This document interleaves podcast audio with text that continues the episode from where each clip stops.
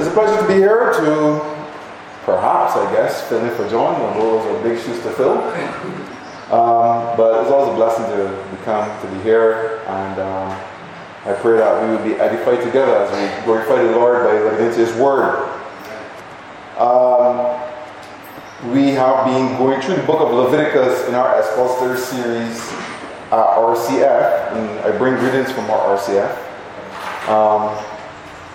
And I thought I would share some thoughts from, from Leviticus. Most of them I didn't get to preach. but a tremendous book, and um, definitely, as you will know, the theme of Leviticus is holiness, the grand theme. And um, I've labeled this, ser- this sermon the contrasting distinction of holiness. Um, as we've been going through Leviticus, it has been somewhat difficult to identify what we would call an organizing principle with regards to the various laws and ordinances that we see scattered throughout the book. Yeah? We know of the chiastic structure of Leviticus. Um, I assume the church here has done Leviticus before. Parts of it. Leviticus has a chiastic structure. It has uh, various ritualistic laws followed by priestly laws, followed by um, purity laws. And then in the middle of the book is the Day of Atonement. And then leaving in the middle of the book, more purity laws, more priestly laws, and then it ends with um, some ritualistic laws. So if you think about it, it's like an X, you know, A, B, C, D, and then C, B, A. And if you think about the pattern of the, um, the menorah, we have six, a singular middle candle flanked by six candles. That's kind of like a chiastic structure, kind of, right? So that's the structure of Leviticus. We know of that structure, but um, and the reason for that structure, obviously, is because the Day of Atonement is the most important day in the Jewish calendar. It's the Day of Atonement. All right, all the sins that Israel committed through the year, there would be a day to atone for the sanctuary and for the people but as I was saying earlier, as it pertains to where we find certain laws grouped together in certain parts of the book, identifying an organizing principle has not been an easy task. And what I mean by this is that in Leviticus 18, which is a chapter that follows Leviticus 16 and 17, which deals with the Day of Atonement, uh, which deals with blood atonement, we begin to find moral laws in Leviticus 18. Forbidding various sexually immoral sins such as incest, adultery, homosexuality, bestiality. Yeah? We also have the forbiddance of child sacrifice to the god of Molech in verse 21 of Leviticus 18. But appearing in this chapter that you would think is dealing with all moral laws, the law um, is the law in verse 19, which states, You shall not approach a woman to uncover her nakedness during her menstrual impurity. Yeah? And that's why it's been difficult to identify organizing principle. You have these laws that talk, talk about how wicked it is, how immoral it is to engage in sexual immorality. And then right in the middle there, you find, well, don't approach a woman in her menstrual impurity. And you're like, hang on. Is that, is that a moral? What is, what is that law doing there? Um, if you read the first half of Leviticus and consider its chiastic structure, you would actually have encountered this law of menstrual impurity in the laws in Leviticus 15 that deal with the purity laws, right? So why repeat and insert such a law in Leviticus 19 amongst an entire chapter dealing with quote unquote moral laws? And we actually find the same thing in Leviticus 19 and 20 as well. In Leviticus 19, you have moral laws against idolatry, theft, lying, things that we all agree are moral sins. Even we have even laws prescribing charity, verses 9 and 10. Um, also, we have one of the two greatest commandments in verse 18, Leviticus 19 18. You shall love your neighbor as yourself. I am the Lord. But also scattered throughout this chapter, Leviticus 19, we find such laws as those found in verse 19. Right after the, the, the law in verse 18 to love your neighbor as yourself, we read in verse 19, you are to keep my statutes. You are not to breed together two kinds of cattle. You shall not sow your field with two kinds of seed, nor wear a garment upon you, two kinds of material mixed together. Again, we ask, what is that law doing there? Right? We, recognize the morality of loving your neighbor as yourself, not engaging in stealing, not engaging in lying. But then, right, right after you say love your neighbor as yourself, don't breed two kinds of cattle together. Don't wear mixed fabric. And that's why I said before, it's been quite difficult when you look at Leviticus to say, to, to identify your organizing principle. You find all these different types of laws scattered throughout the books, and we would expect to find moral laws alone. You find right in the middle of it a law that you will say isn't necessarily moral. And we have the same thing in chapter 20 of Leviticus. Now, the chapter divisions are obviously artificial, but they are there for good reason. Each of these first three chapter divisions in what we would call the Holiness Code of Israel correlates with the phrase, Then the Lord spoke to Moses. And this marks off, as it were, a new section in these sayings of the Lord to Moses. So, what's the organizing principle? Is there even an organizing principle? Well, in attempting to answer this question, I think we have to first suppress our expectations that certain types of laws should appear exclusively together in a certain place in order for us to make sense of the book of Leviticus. This is often driven by a desire to say Yes, these laws over here in this section of the book are no longer applicable for us today, but these laws, but those laws over there in that section are still binding. We usually come to Leviticus with this desire to neatly group laws together. Say, look, these are no longer applicable for me, but these laws I must still observe. You must still not sleep with your neighbor's wife, right? Right? Yes. Let me get, get an amen. amen. You must still not lay down with an animal. I'm not saying anyone does that. Well, not here, anyways. But you must still not do that. But must you still not wear a garment with mixed fabrics? If that's the case, all of us are in sin right now. Right? Well, maybe not Tevin. He's wearing full cotton. But, uh, so, so, um, yeah. Is there even an organizing principle? Uh, so we, we have to suppress this desire to neatly package certain laws um, so that we can say some are applicable to us and some are. Truth be told, the organization of the laws we find in Leviticus precludes this simplistic categorization. And why it does this is the point of our sermon this evening. Amen. Amen? Now, as I said before, the grand theme of the book of Leviticus is holiness. Holiness. It is captured succinctly in Leviticus 19, verse 1 to 2. Then the Lord spoke to Moses, saying, Speak to the, all the congregation of the sons of Israel, and say to them, You shall be holy, for I, Yahweh, your God, am holy. Throughout the holiness code of Leviticus, you find this phrase appearing at the end of a law or groups of the law. I am Yahweh, or I am the Lord.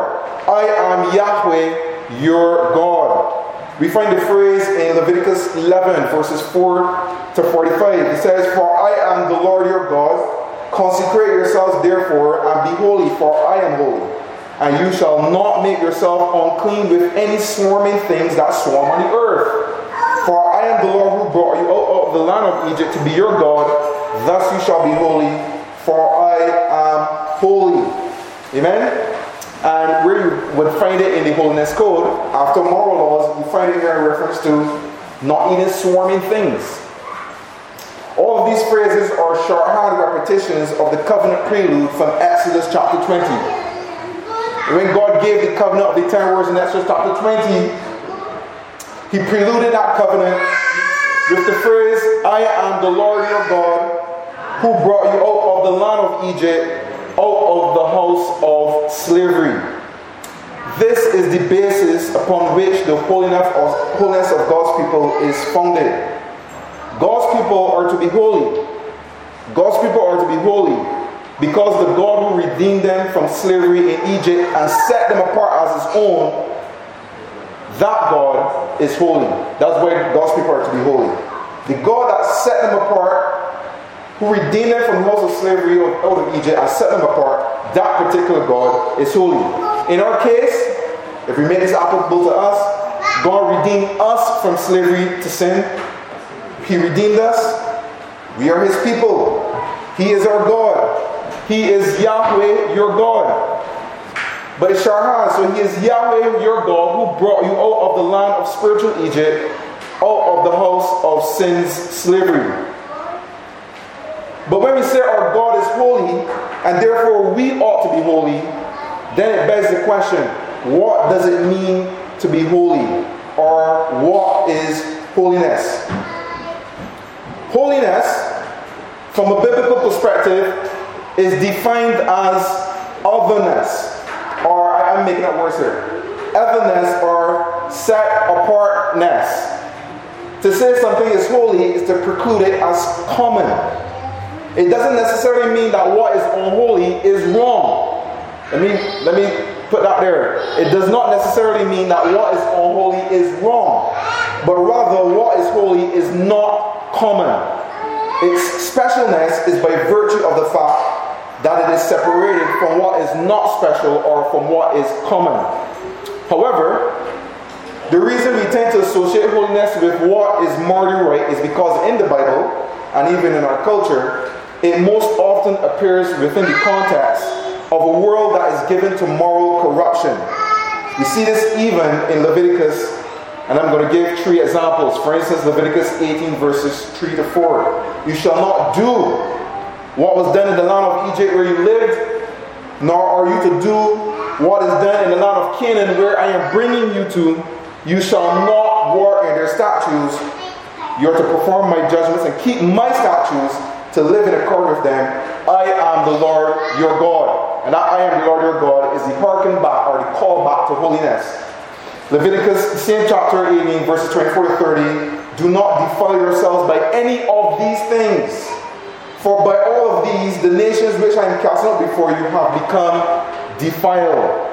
Thus you are to keep my charge that you do not practice any of the abominable customs like bestiality, homosexuality, adultery, etc., child sacrifice. You are to keep my charge that you do not practice any of the abominable, abominable customs which have been practiced before you, so as not to defile yourselves with them. I am the Lord your God. Israel's call to holiness required them not to engage in the pagan and immoral practices of the nations around them, of Egypt, which they left, and of Canaan, which they were going to, which is really a symbol of the world. The, the, the, life you left and the life you're going to, right? Leviticus 20, verses 22 to 26, 26. You are therefore to keep all my statutes and all my ordinances and do them so that the land to which I am bringing you to live will not spew you out. Moreover, you shall not follow the customs of the nations which I drive out before you, for they did all these things, and therefore I have abhorred them. Hence I have said to you, you are to possess their land, and I myself will give it to you to possess it, a land flowing with milk and honey. and I myself, sorry, I am the Lord your God, who has separated you set you apart from the peoples. You are therefore, verse 25, you are therefore to make a distinction between the clean and the, the clean animal and the unclean, and between the unclean bird and the clean. And you shall not make yourself detestable by animal or by bird or by anything that creeps on the ground, which I have separated for you as unclean. Thus you are to be holy to me, for I, the Lord, am holy and I have set you apart from the peoples to be mine. Again, Israel's call to holiness involved not following the customs of nations in the promised land which the Lord would drive out. Things like incest, homosexuality, bestiality, etc. Right? But notice also in verse 25 that Israel's holiness also involved making a distinction between clean and unclean animals. The holiness involved that as well.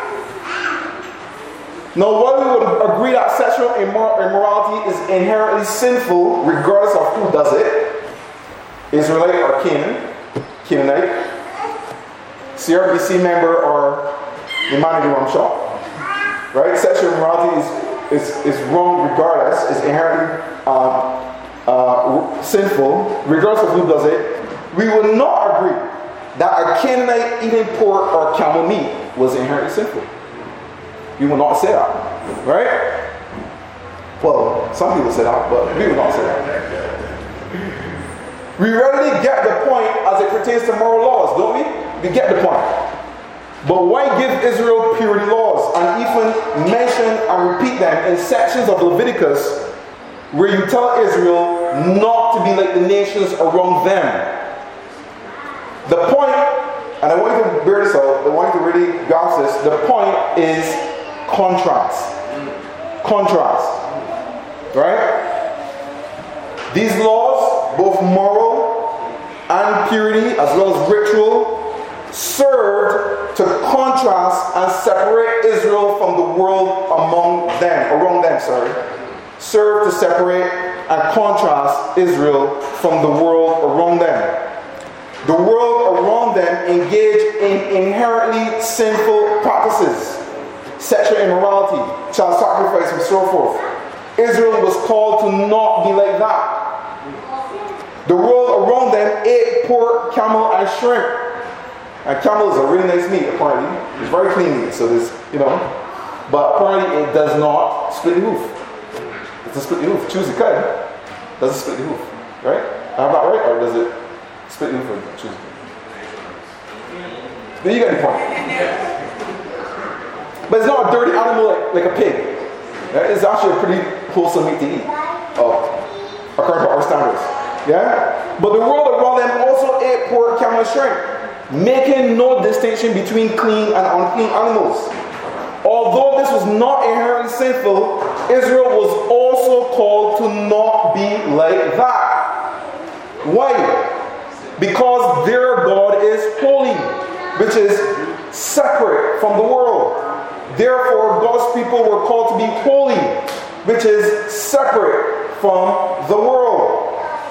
In the purity laws, for instance, we find a symbolizing of sin. So, for instance, menstruation is not inherently sinful, but in menstruation there is a symbolizing of sin. And um, the Bible often uses purity language to refer to sin. I'll give you a couple few examples. Ezekiel chapter 36, verse 16 to 17. The word of the Lord came to me saying, Son of man, when the house of Israel was living in their own land, they defiled it by their ways and their deeds. Their way before me was like the uncleanness of a woman in her impurity. Alright? That's how it's used as a symbol of sin. Lamentations, chapter 1, verse 18. Jerusalem sinned greatly, therefore she has become an unclean thing. David, in his prayer of repentance in Psalm 51, after the prophet Nathan confronted him about his sin, used purity language from Leviticus 14 dealing with the cleansing of a leper. Here's what he prayed Purify me with hyssop, and I shall be clean. Wash me, and I shall be whiter than snow. And hyssop and washing with water was part of the ritualistic cleaning of a leper who had who had been healed and sought to be reintegrated back into Israelite community. David is using the language from the purification ritual of the leper to talk about his sin. Yeah? The sin that he committed with Bathsheba. These laws, all of them, served to set up a fence around Israel as a people separated from other peoples unto God. They served to make Israel holy as they were the people of a holy God. Right? Consider, for instance, if you tell a guy, no pork, no shrimp, no camel, and everyone around you is eating pork, shrimp, or camel, you can't invite them over for dinner. Yeah? Um, you can't even buy clothes from them. Right? So yes, there's a these people call these uh, ceremonial laws, but they had a very real social economic impact and they sort of set up a fence around Israel to separate them from the people. Yeah? Uh, even though some of his laws, we say the laws were not inherently sinful, but they served to set up a fence around Israel as people, separated from other peoples unto God. The point here is to make Israel holy as they were the people of the holy God. Remember, the point is contrast. These people are this, therefore you are not to be that. Alright? And that contrast transcends just moral boundaries. It transcended even social boundaries, um, transcend dietary, dietary, diet, clothes, many aspects. I can't go through the whole book of Leviticus this evening, nor would I want to. This is why it was thoroughly appropriate for the author of Leviticus to give a law about loving one's neighbor as oneself, which, as we said before, is one of the two of the greatest commandments in the entire Old Testament. And immediately after giving that law, gives a law about not to mix, mix fabrics. Yeah? Immediately after verse 18, in verse 19, he gives a law not to mix fabrics, not to mix seeds, or not to breed together to, together two kinds of cattle. The point is holiness through contrast. The point is other than worldliness. That's the main point in Leviticus. Alright? So yes, many times holiness speaks to morality, but the, the, the, the the strict meaning of the term is set apartness. It's not necessary that holiness always involves morality. It just means set apart, sanctified, other than what is common. When we look at this with New Covenant eyes, we are obviously forced to deal with the applicability, of many of the laws we find in Leviticus to ourselves. But I think if we understand the grand theme of Leviticus, which is holiness, if you understand how it's presented in the statutes and ordinances of the Lord, which serve to contrast and distinguish Israel from the world around them, then we begin to see how many of the commands and teachings in the New Testament harken back to this same idea of holiness through contrast. Yeah? think of the notes of contrast presented in the New Testament. I'm going to give you a few examples because there are, there are many in the New Testament. But this is an evening service, so I can't preach for two hours. Alright? But think of the note of contrast presented in the New Testament for God's people. And we can look at a few. For instance, through New Testament, but I can a few, there's the, the contrast between light and darkness.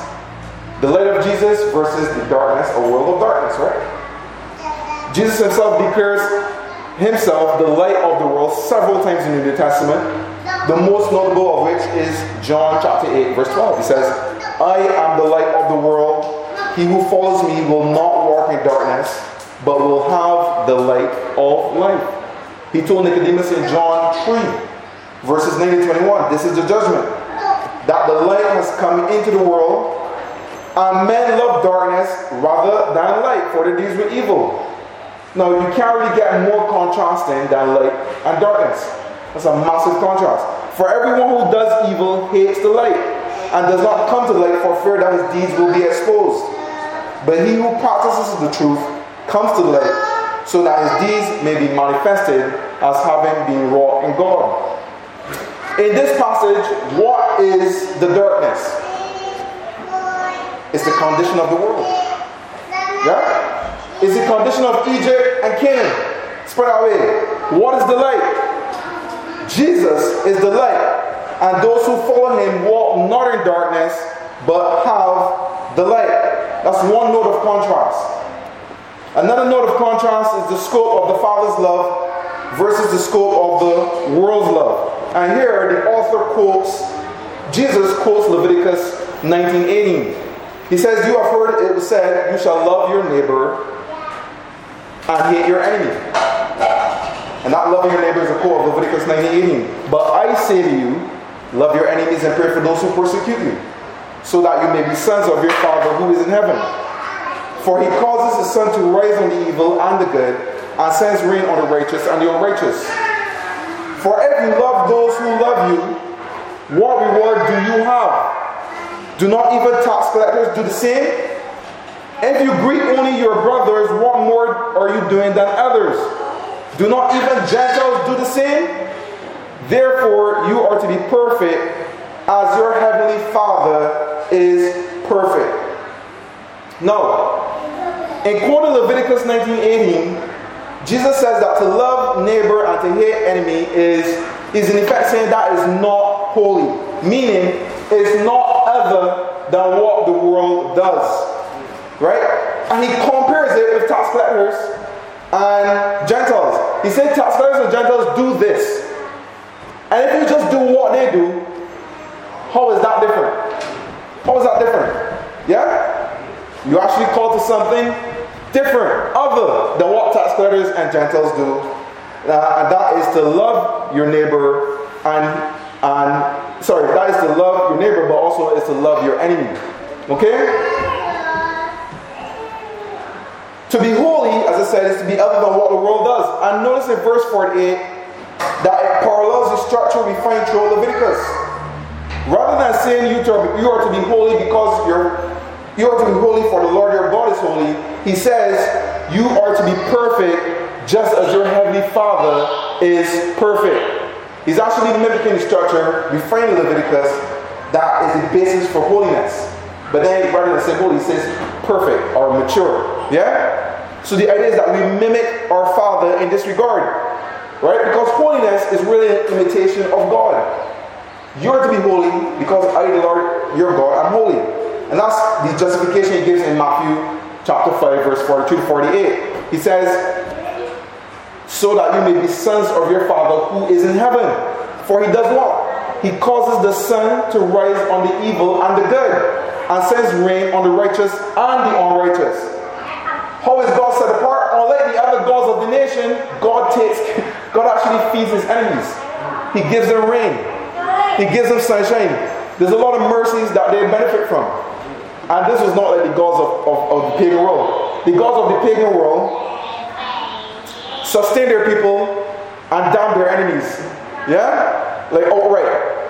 Um, so the way God God in itself is other than the other gods of the world, or and therefore his people are to be the same way. Separate yourselves from sinners by not being like them, therefore you are to be perfect as your heavenly Father is perfect. Amen? Another note of contrast is the love of the world versus the love of the Father. 1 John chapter 2, verse 15 to 17. Do not love the world, nor the things in the world. If anyone loves the world, the love of the Father is not in him. For all that is in the world, the lust of the flesh, the lust of the eyes, and the boastful pride of life, is not from the Father, but is from the world. The world is passing away, and also its lust. But the one who does the will of God lives forever. No, loving the world or the things in the world is love of the world. It's love of the world. And the Apostle Paul here makes, sorry, Apostle John, sorry that, here makes a contrasting distinction between the love of the world and the love of the Father. And again, I'm going to break it down for you if you didn't get it. If anyone loves, and if, if everyone has the love of the world, he does not have the love of the Father. Did you miss that? No, you didn't. Because it's dirty text. If anyone has the love of the world, he does not have the love of the Father. You cannot have both. The things of the world are not from the Father. The things of the Father are not from the world. Right? And I know we read this text a lot, but John is making effort to bring to you contrast. So the point is like, John, why are you saying it this way? Do you think we're stupid? But that's the point. He says, don't love the world, and you thought that'd be enough, nor the things in the world. You're like, come on. Right? It seems almost superfluous. But it's not. Right? Don't love the world or the things that are in the world, because if you do that, the love of the Father is not in you. And there are a lot of people that think you can actually give a bit of love to the world and most love the Father. But John here makes them mutually exclusive. This is Jesus talks about um, mammon and God. You cannot serve both wealth and God. Right? They're mutually exclusive, but a lot of us think that, listen, I could dedicate a good part of my life to serving wealth and give God glory. A lot of people actually say that I can give God glory by serving love. I had one day, one even one Christian, quotation marks, um, reason not one to me. Yeah? Um, but no, they're mutually exclusive, and the mutual exclusivity is emphasized in contrast. And so this is where you're going to have light, darkness, wealth or mammon, God, the love of the world versus the love of the Father. All of these are point of contrast. Remember, keep in the back of your mind, other than worldliness, set apartness. Right?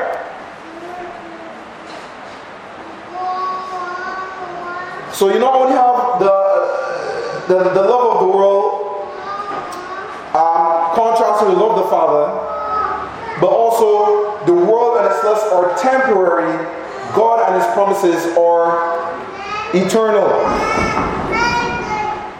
In the Old Testament, God enshrined holiness, the holiness of His people, in various types of laws. I know we tend to have three, but I actually think there are more. Um, but you have ceremonial, you know, ritual purity, which I guess we bunch on the ceremonial. We have civil laws, moral laws. He, he enshrined holiness in a variety of laws, many of them different types, including moral. And we find not only in Leviticus, but throughout the entire Pentateuch.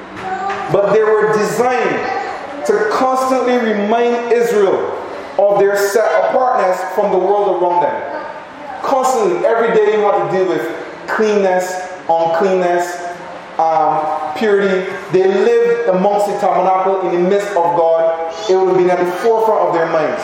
Every month, a woman has to deal with menstruation. Yeah? So she, every month, there's a symbolism of sin in that. And her uncleanness during that period. And the, and and the clean, and the, the, the ritual she had to go through to be clean after that period. He embedded the idea of set apartness in their very, in the very fabric of their lives. So not only forbid them to do certain inherently, inherently uh, immoral things, but they were also re, uh, required to undergo various purity regulations or purity rituals just to remain in his midst. It was constantly to remind Israel of their set apartness from the world around them as they dwelt in the midst of their God who caused his glory to reside in the tabernacle in the wilderness and later in the temple of Jerusalem. But these laws, all of them, pointed to the time when God would ensure the very essence of holiness in a man, Jesus Christ. Right? He enshrined them in many laws. But they pointed to the time when he would enshrine the very essence of his holiness in a man, Jesus Christ. Though a man, Jesus Christ was ever or is, is otherworldly even to the divine degree. Consider John the Baptist's final testimony in John 3:31. He who comes from above is above all. He who is of the earth um, is from the earth and speaks of the earth. He who comes from heaven is above all. You want to get more other than worldliness than coming from heaven? You can't. That's why Christ is, when we talk about ensuring holiness in the mind, we speak of Jesus Christ. Consider Jesus' own testimony along these lines in John 8 23 24. And he was saying to them, You are from below, I am from above. You are of this world, I am not of this world. Therefore, I said to you that you will die in your sins, for unless you believe that I am, you will die in your sins. Jesus is from above. You are from below. So you can't get more holy, you can't get more other than worldly than Jesus. Amen? And he says, unless you believe that I am, you will die in your sins. Consider the testimony of the Hebrew writer. He says, For it is fitting to us for us such a high priest, holy, holy, innocent, undefiled, separated from sinners, exalted above the heavens. And that's a contrast between him and the Aaronic priesthood. Those men were defiled. Those men were, were, um, were not separated from sinners. Aaron had to walk in the tabernacle with blood for himself first before he could do atone for anybody else. Consider this high priest holy, undefiled, innocent, separated from sinners, exalted above the heavens. Christ is the Holy One of Israel. We know from John 12 41 that it was he who Isaiah saw in, in his pre-incarnate form in Isaiah 6, verse 3, over whom the seraphim cried out, Holy, holy, holy is the Lord of hosts. It is the same Christ that fulfilled not only the law to love God with all your heart, soul, and might, which is the first of the two greatest commandments of the Old Covenant, taken from Deuteronomy 6 5, but Christ also fulfilled the second of the two greatest commandments of the Old Covenant in Leviticus 19:18, to love one's neighbor as oneself. Perfectly fulfill that. He himself said in John 15 13, Greater love has no one than this, that one laid down his life for his friends. Romans 5, verses 6 to 8. For while we were still helpless at the right time, Christ, the Holy One, died for the ungodly. Christ, the Holy One, died for the unholy. For one will hardly die for a righteous man, though perhaps for a good man someone would even dare to die. But God demonstrates his own love toward us in that while we were yet sinners, Christ died for us. He laid down his life for us, calling us friends, even when we were rebellious, unholy, worldly sinners. And he did so to make us willing, holy, and righteous before God. Friends, what Jesus did for us is otherworldly stuff. Don't miss the contrast. In the world, many will die for you, especially if you're the enemies who's going to lay life for you. But God demonstrates His holiness, His love, in that He died for us even when we were helpless, even when we were sinners. Amen? And uh, really, before I conclude, I want us to really consider how we live out this life of holiness, even in the new covenant. No, we do not we don't have to obviously observe many of the social laws, I call them, that Israel were put under to separate them from the peoples around them. Yeah? Um, we don't have to like, we're just call him, although he's very comfortable. Um, we don't have to refrain from eating pork or shellfish. But if you understand the point of contrast and the separateness that was required of God's people, then how does that impact the way you walk this life even though. Right? Yes, we are called to follow many moral laws. Um, and we readily agree with those laws. But what about the things that are not necessarily, there's not necessarily a law for?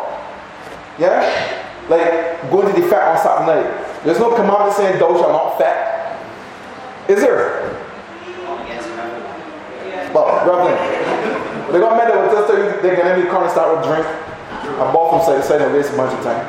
But there's no commandment saying that. But if you really imbibe the ethic, the Leviticus ethic, being set apart from the world is not even to be seen in a place where revelry and all sorts of unholiness is going on. Right? And this kind of speaks to a part of our psyche that we don't have explicit laws to govern, but when we understand the heart of God and holiness, then we understand how we can live a life that is separate from the world, what we're called to in everything that we do. How we even drive. I remember a time I was um, I was I was driving with one of my co-elders, Sylvan, and there was a, a guy in front of us. This is a long time ago. There was a guy in front of us doing nonsense. I was like, Sylvan, man, get this the this man doing very nonsense. Get this the horn. Let me know what it is. And Sylvan said, No, it will affect my testimony. Listen, that is a, that is a sin I've stuck with me for years, you know. Because here was a man considering, listen, it is typical. Now, when somebody do nonsense in front of you, beep, what are you doing, buddy? But here's a man thinking, listen, I am walking in this life before God, and I am called to be holy and to be otherworldly. I will exercise patience. Yeah? And that's just a, kind of one example of where the Leviticus ethic of holiness can inform our lives and how we walk this life as people of God, as though redeemed, as those redeemed by the Holy One of Israel, Jesus, right? What Jesus did for us is otherworldly stuff. He fulfilled the law in its perfection, and he and he um and he gave this as the example. You are not required to die for your friends. God demonstrated otherworldly love, holy love, by laying down his life for us. Yeah? And he calls us to that same ethic. You're not required to down your friends according to the old covenant. As a matter of fact, when, people were quoting the old covenant, it said, love your, uh, love your um, neighbors, hate your enemies. And then cited Deuteronomy, I think, chapter 12, right? Where it talks about the Moabites and stuff. Don't ever, don't even set them into the assembly of the Lord because they met you on the way and treated you badly. I just said, listen, I, the example I'm leaving you is beyond that. Be like your Father who is perfect. We don't need law for everything that we do in this life. What we need is the heart of God, and that was encapsulated and enshrined in the person and work of Jesus Christ to a perfect, or I would say, to divine degree. Therefore, as the Apostle Paul says in 2 Corinthians chapter 7, verse 1, after stressing the same contrast as we did in the previous chapter, having these promises, having both the law and him who the law pointed to, and all of the promises that were given in, in uh, all the promises ensuring this, beloved, he says, let us cleanse ourselves from all defilement, which is pure language again all defilement of flesh and spirit, perfecting holiness in the fear of God. And how do we perfect our holiness? By being more like Jesus. Amen? So rather than say be holy for your Father, your Father is holy, which is perfectly fine, I will say be perfect, just as your Heavenly Father who is in heaven is perfect.